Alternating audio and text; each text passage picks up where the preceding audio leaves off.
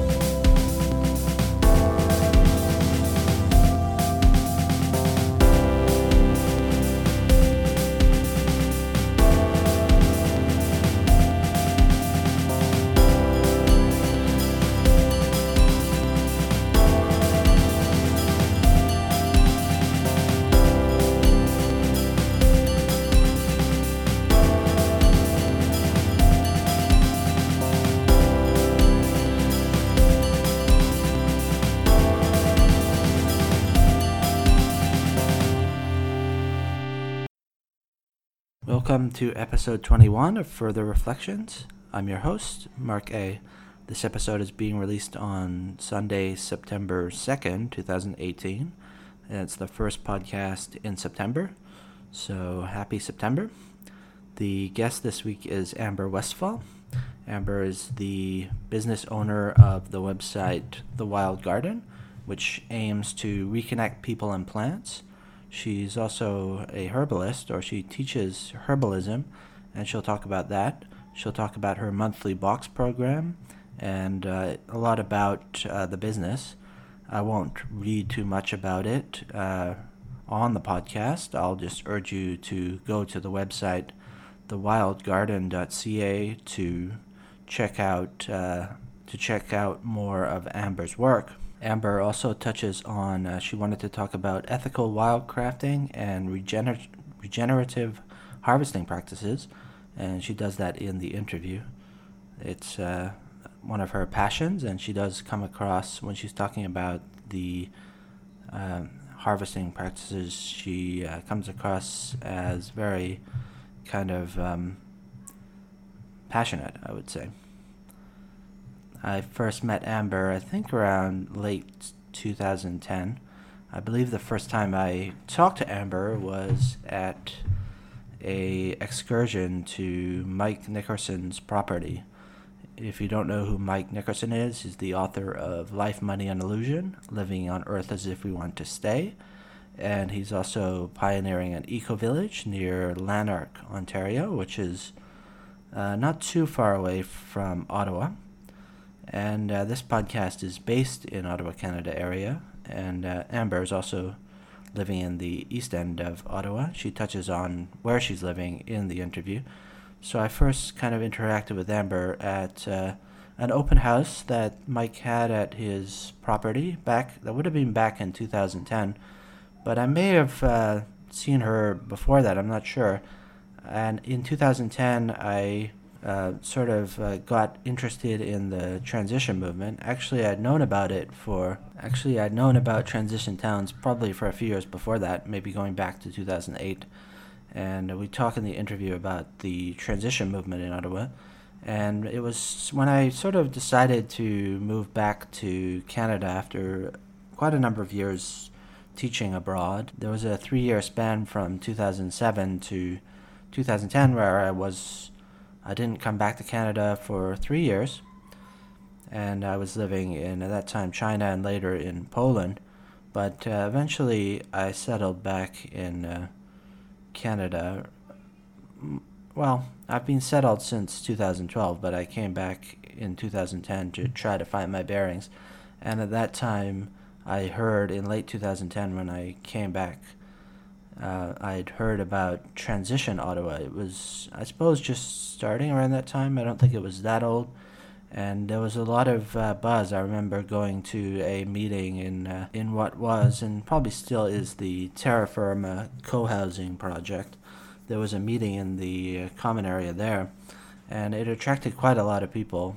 I don't know how many. It could have been a few dozen people, something like that. It was really busy, and I think that momentum kept up for a number of years, although different groups kind of splintered off, and that might be part of why the movement didn't hold together long term in Ottawa, but it did keep going till probably recently. There hasn't been a meeting for a while, but so Amber and I discussed that, and I discussed the transition movement with other former members, uh, Corey Rabbi and Sebastian Bachrach, and you can go to further reflections dot net to look at the, their uh, interviews, as well as episode four is an interview with Mike Nickerson if you want to learn more about Mike and uh, what he's up to these days. So I got to know Amber there, and I saw her occasionally over the years. She was, I believe, somewhat involved early on with Permaculture Ottawa, but maybe was never a, a key member. But I know she's got her business that uh, kind of took uh, hold of her interest recently. I remember reading Amber's blog at some point, uh, which was called Unstuffed, about how she, it started as uh, she was going to go a year without buying anything. And it, it the blog was an offshoot of that. And I remember reading that uh, occasionally, and uh, it stuck in my mind. So we do touch upon that uh, also. I do have a potential interview for the next episode of Further Reflections, but as of recording this intro, it's uh, the interview is not being recorded yet, so I'm not going to say who that may be, but it's someone I have some common interest with and someone I've known, well, I used to know fairly well for a number of years, and we've reconnected over the years, and it'd be interesting to connect with him again to uh, hear his views on the podcast. One of the things we may talk about if this interview comes to fruition is our time uh, teaching English in China. I taught English in China for three years from two thousand four to two thousand eight, and I hope to bring that experience to the podcast at some point in the near future, but there's quite a lot to unpack there, and I believe uh, actually the guest, well, he spent uh, maybe more years than that in China, almost around the same time, maybe a few years before I was there. But we both spent time in the city of Guangzhou, which is also known as Canton, where Cantonese comes from. It's a large city, probably one of the largest in China, and it really does feel like a large city. That's in the south of China, and uh, it's very kind of a, more exotic than some other parts of China. So we shared that experience. We even taught at the same part, I believe, a place called the a place called the Higher Education Mega Center, which I would love to talk about in more detail in a future podcast about Guangzhou. In a way, some of my highlights of China were in Guangzhou. I was there for a year, uh, two thousand seven to two thousand eight, but also there was some kind of low points, and we can get into that in a future podcast. But uh, hopefully that interview comes to fruition, but otherwise there'll be uh, something else for further reflections in the future. I hope you check back uh, in two weeks' time for a new episode. And in the new year, look for a kind of rebranding. I think I'm going to rebrand Further Reflections. Maybe do just do one podcast a month and maybe make it a bit longer. Maybe make it more of a, I don't know about a variety show, but maybe have some of my opinions, some guests, and just a variety of topics. Uh, it's uh, just seems like that's the direction I want to go in right now. We may take a month off just to uh, regroup uh, at the end of November, which will mark the one-year anniversary of the podcast. But uh, for now, let's listen to the interview with Amber Westfall of The Wild Garden, and we'll catch you next time.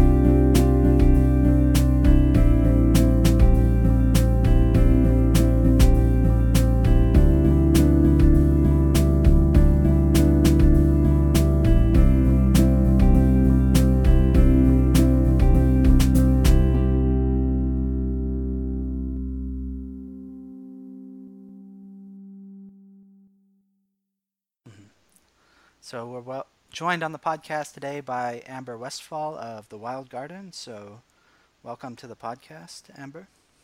Thank you. Do you want to just start by introducing maybe yourself and The Wild Garden to the listeners? Sure, yes. So uh, I'm I'm an herbalist here in Ottawa, and I my business, The Wild Garden, I started that up about five years ago. It really grew out of my love and passion for plants, for their healing properties. Um, I'm also very interested in foraging, using plants for uh, wild food. And so with with the business, I there's a number of different aspects to it. So I have both products and services that I offer to the community. I grow and gather medicinal herbs and wild food here in, in Ottawa, and I make products with that. And I, I offer those products to folks through a monthly herbal box program. And the way that that works is that every month there's a theme, and I put together a box of products that fit with that theme. And I also write a fairly de- detailed newsletter. And people who are interested in that theme for that month, the products that are being offered, they sign up for it. And I put the boxes together, and then I send them out through the mail. And so they arrive on people's doorsteps. And it's the my my main focus with the Well, with all of the work that I do is is really to reconnect people with plants. That's kind of my, my tagline. And m- my focus is on working with local bioregional herbs, so plants that grow in this particular area, in this bioregion, and to kind of introduce people to the plants that are growing all around them, that sometimes people might think of as weeds, as maybe nuisance plants, or maybe they're not even really noticing them at all.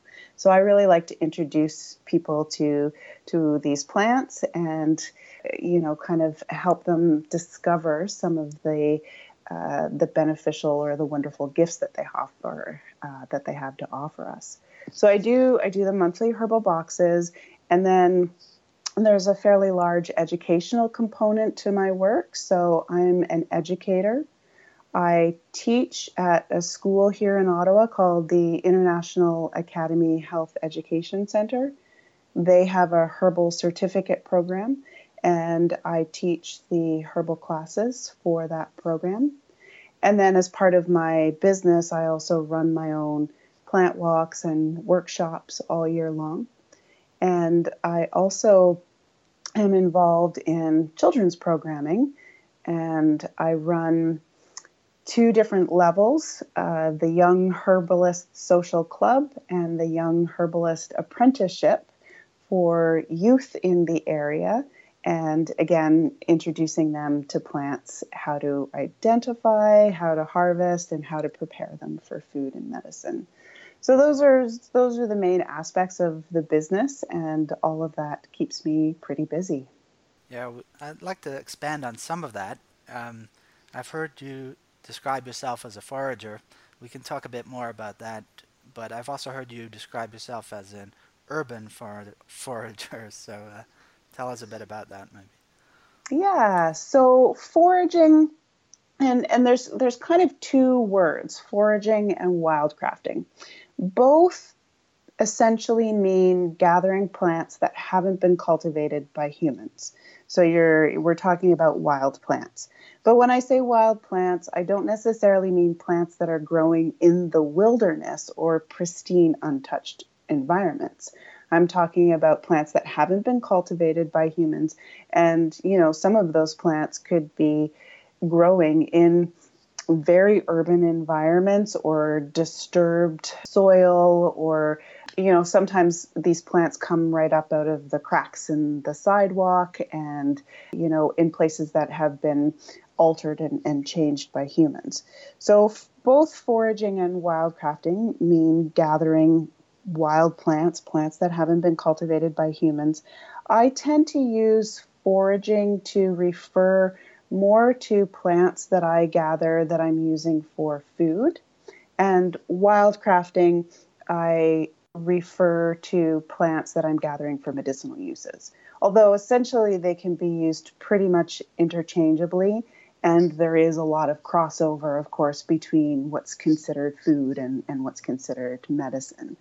I, yeah, I did listen to one of your lectures, and you were talking about maybe this uh, foraging is nothing new. It's been around as long as humans have been around, maybe. So that's kind of an interest of yours, maybe, right? Living, maybe the way we've maybe been deconditioned to live in a different way, but this is sort of part of our heritage, maybe. We we started as as human beings gathering wild plants. That's how we lived. That's how we got our nutrition, wild plants and, and hunting animals.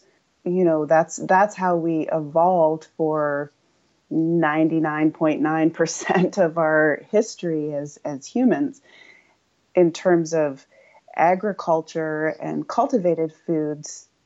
That was, you know, well, there's arguments about timing, but let's let's say ten, twelve thousand years ago is So when we kind of started to really settle down in, in one place and, and cultivate plants and, and developed an agricultural system.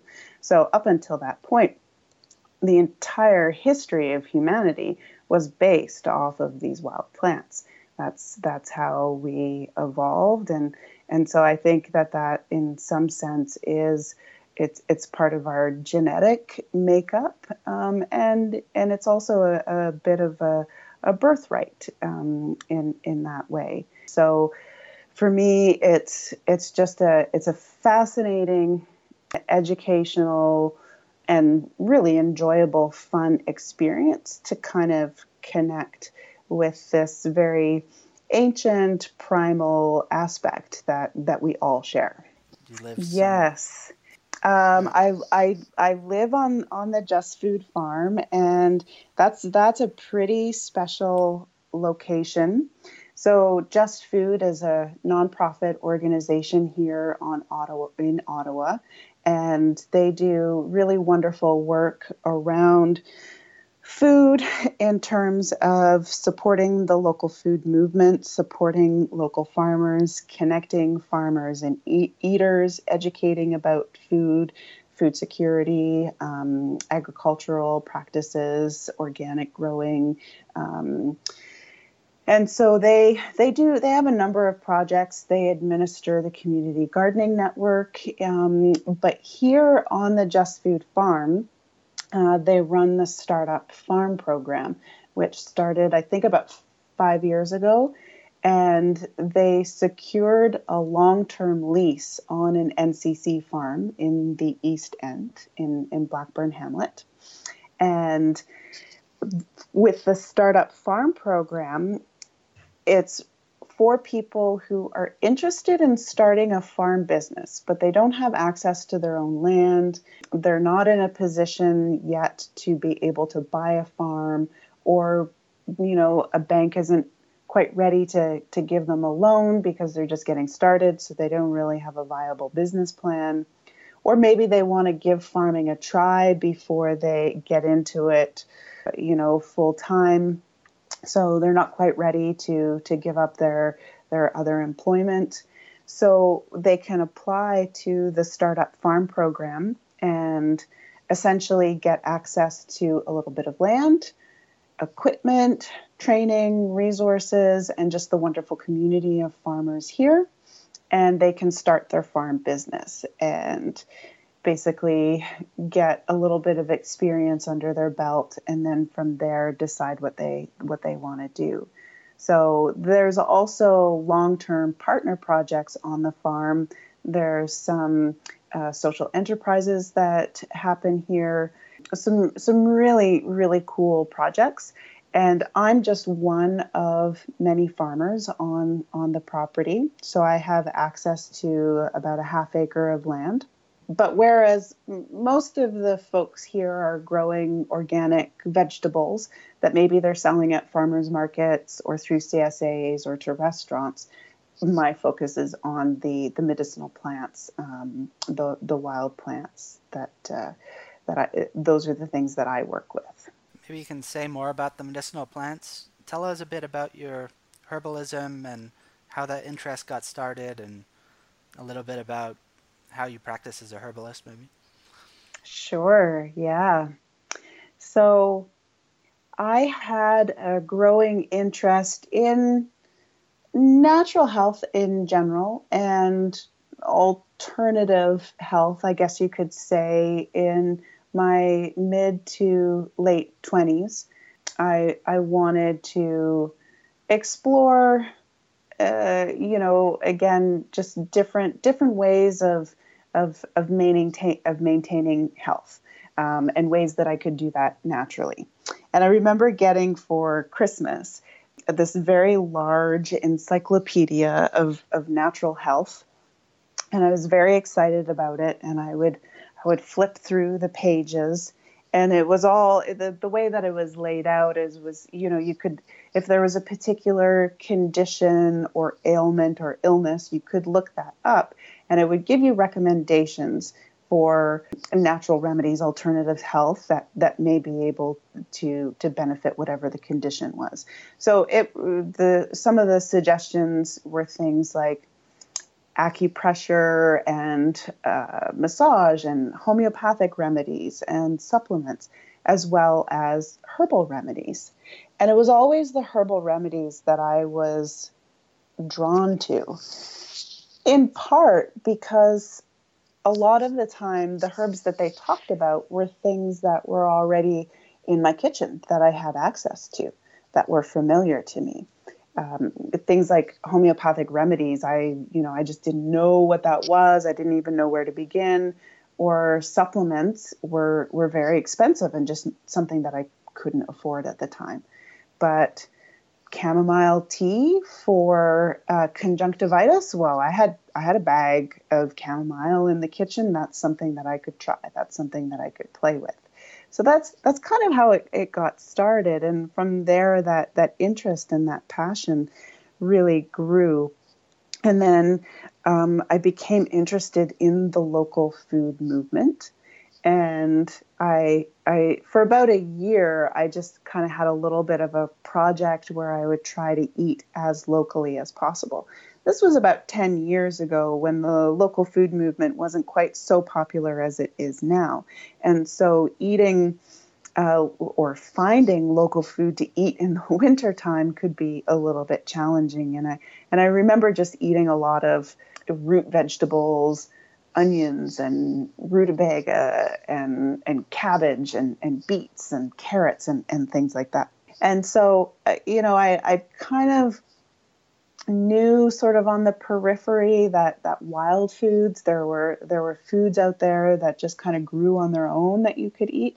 So I thought that that might be an interesting way to increase the diversity of local foods in my diet, as well as have more things available in those shoulder seasons, those times when there just isn't much available in between late fall and, and early spring. Because what I learned really quickly about so many of our weedy plants is that they you can you can harvest wild roots right up until the ground freezes. And you can start gathering wild greens pretty much as soon as the snow melts and the sun starts warming up the soil. So there are, there are things available. There are wild plants available. There aren't cultivated vegetables ready yet from the farmers' fields and, and, and gardens. Um, so that kind of became a way to extend my, my growing interest and commitment to eating um, local food whenever possible. And uh, I think you went uh, a year without buying anything as well, and you had a blog based around that. So what memories do you have of that, maybe? Yeah, so that was that was in the year two thousand eight, and and prior to that, I had be I I was becoming increasingly concerned with some of the environmental issues of our time. I was I was volunteering at the Peace and Environment Resource Center, and you know it was it was while I was there that that I really kind of got a, a, a much fuller understanding or grasp of um, climate change and resource depletion and, you know, pollution, the state of our of our oceans, and the role that overconsumption of, of stuff can can play in that. And it was around the time that there were bloggers who were undergoing these year-long commitments or or projects. So I was really inspired at the time by No Impact Man, and there were a couple of other bloggers that I, I can't quite remember now, but who were doing similar things. So in two thousand eight, I made a, a New Year's resolution that I wasn't going to buy anything new for one year.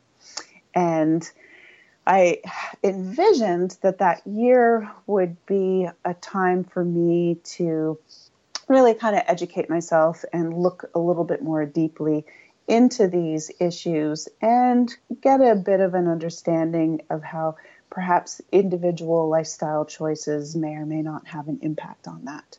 So that that year, um, you know, it was it was buy nothing new. I did exempt food and some toiletries from from the list, but I, again, part of the food was to buy as local as possible.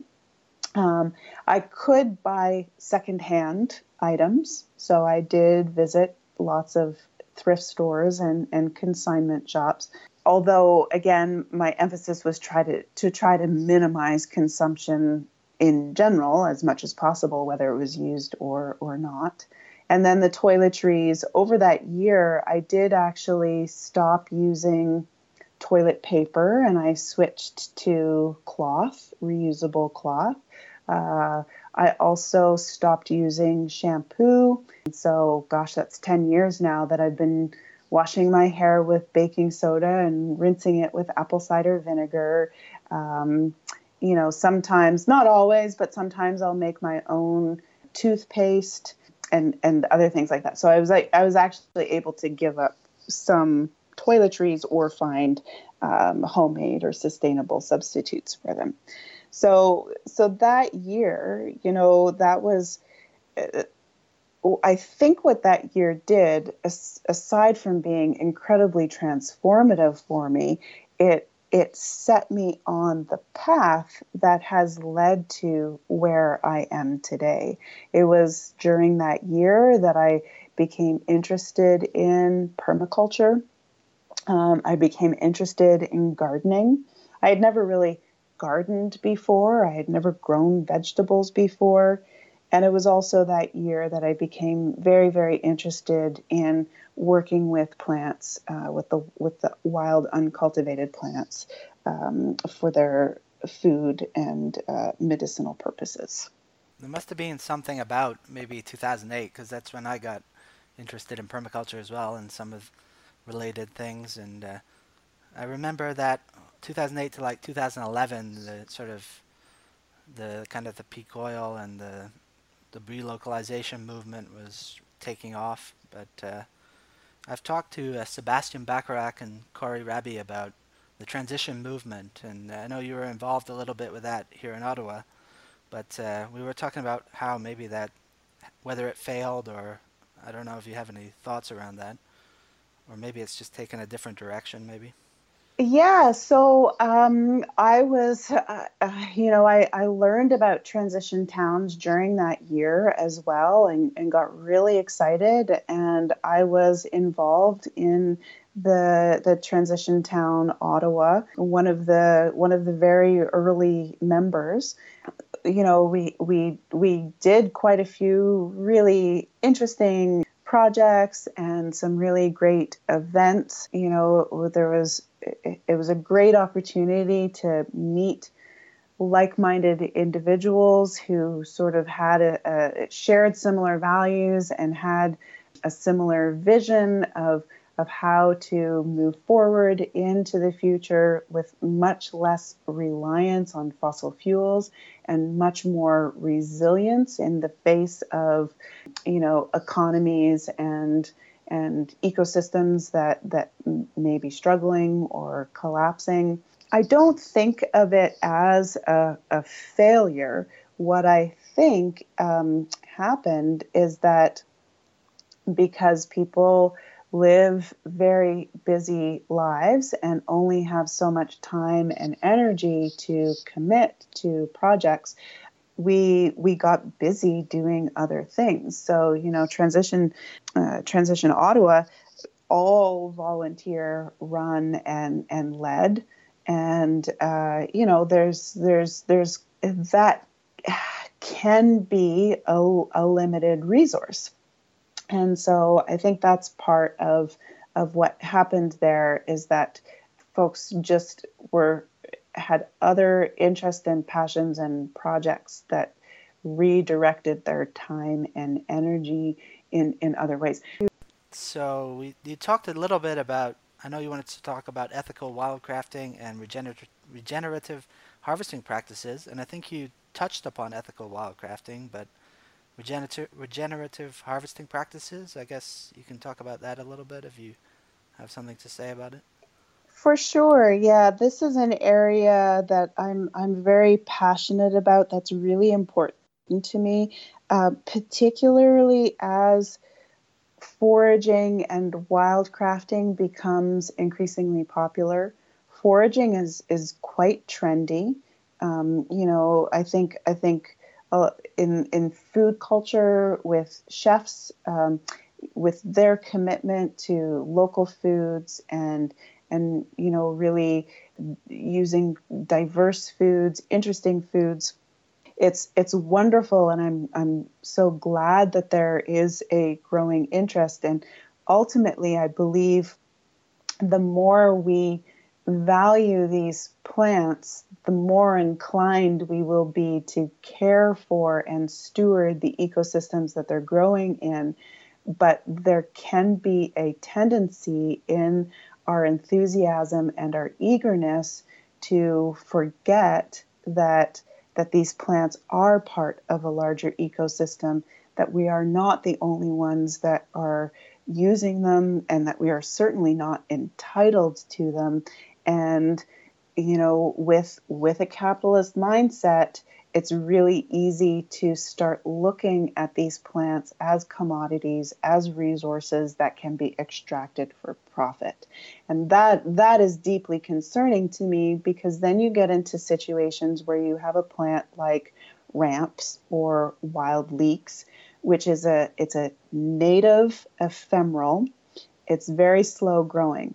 So it's a plant that it it grows in mixed deciduous woodland habitats. And because it's an ephemeral plant, it really only grows photosynthesizing leaves, flowers, and seeds in the brief window of time after the snow melts in the spring, but before the trees leaf out. So sunlight is able to hit the forest floor, warm things up. Uh, the plants come to life, and they, they kind of go through their, their cycle in a, in a very brief period of time, and then they go dormant. And what that means is that in the case of, of wild leeks or, or ramps, for example, is that it's a very, very slow-growing plant. So the plant takes seven years to reach maturity uh, before it will even start reproducing seeds. Those seeds can take a year or more, sometimes up to three, before they germinate. And it's it's an incredibly popular wild food. The leaf is is edible and delicious, but it's the it's the underground bulb uh, or corm that that's really prized, and it has this wonderful, rich, earthy, uh, leaky, garlicky flavor. And so, what's happening is that that people are are going into the forests, and they're harvesting huge patches of, of these plants, and then they're turning around, they're selling them at farmers markets, they're selling them to chefs, they pop up on the on the spring menus. And because it's such a sensitive, slow-growing plant, even even when it's abundant, it's quite easy to damage the population and have the size of the population of those plants decrease over time. So in Quebec, for example, they actually have legislation in place that limits the amount of that you can harvest. And I'm I, I'm not quite sure what the amount is, but it's it's in grams, right? You uh, and and if you're caught by a conservation officer having more of whatever the, the maximum amount of weight is on you, there's there's quite a hefty fine. But of course, people find ways of of getting around that that all the time. So that's that's one example of, of over-harvesting a plant um, to the point where it's detrimental to that plant's ability to grow and, and thrive. So I, I appreciate the growing interest and enthusiasm, but I think it also needs to be tempered with education and really this idea of ethical wildcrafting or ethical harvesting, which means that you're not taking too much. But for me, and and you know, I could I could talk for a really long time. I, I teach workshops, you know, for an hour or more just on this concept of, of ethical wildcrafting. Uh, for me, I would, I'm, I'm working towards, I'm striving towards something even more than just not taking too much or, or taking a sustainable harvest, but this idea of, of regenerative wildcrafting or regenerative harvesting, so that my interaction with an ecosystem, my relationship, not just with the plant that I'm harvesting, but all the plants, all the animals, all of the insects, all of the, the living creatures in an ecosystem, that my involvement or interaction at the end of the day will will actually have a, a beneficial effect, such that I, you know, what I do will create more biodiversity, will create healthier soils. This isn't something that I'm really going to know whether I'm achieving that or not for, for many, many years. It means that I have to have a relationship with the plants and the ecosystems, the habitats that they're growing in. I need to, I need to be committed to, uh, I really do feel like it is a relationship. And just like the relationships that we have with other people, they come with a kind of set of responsibilities and, and obligations. Um, if we want healthy relationships, we can't treat the people in our lives badly. We can't exploit them. And I would say that the same thing goes for, for plants, for habitats. Okay, so I think we can start to wrap up. So why don't you tell people how to find The Wild Garden, and also any uh, other resources you want to leave them with? Maybe someone's interested in urban foraging or any of the other topics you talked about, herbalism or wildcrafting. So So my website is the wild garden dot c a, and I, I'm also on Facebook and Instagram. On Facebook, you can just search for The Wild Garden. On Instagram, it's um, at Amber in the Wild Garden. And in terms of resources, this is a question that I get a lot. And there, because of the trend, the growing interest in, in foraging and, and um, herbalism, you know, they're not all resources are, are created equal. So my one of my favorite resources that I that I always point folks towards is they're the it's the work of Samuel Thayer. He has three books out now. Uh, the Uh, Nature, the Forager's Harvest, uh, Nature's Garden, and Incredible Wild Edibles. Those are excellent, excellent resources for people who are interested in foraging, in wild food. Uh, for herbal medicine for beginners, a book that I really love is called Backyard Medicine, and it's written by Julie Bruton Seal and Matthew Seal. One of the things that is really important when you're working with wild foods is to be able to accurately identify the plants so that you're not mistaking them for something else. Uh, especially, you don't want to mistake wild plants for um, poisonous lookalikes. So a big portion of, of what I do in terms of my education, my classes and my workshops is teaching people about botany. And my favorite resource for learning about botany is a book called Botany in a Day by Thomas Elpel. Yep. So let me just thank you for appearing on the podcast today. Thank you so much for thinking of me and for reaching out and having me. I really appreciate it. Well, that does it for another episode. Just a reminder, the website for this podcast is further reflections dot net. There you can find the episode archive, you can find more about myself, you can support the podcast, and you can see the archive of my previous podcast, Reflections On. Thanks for listening.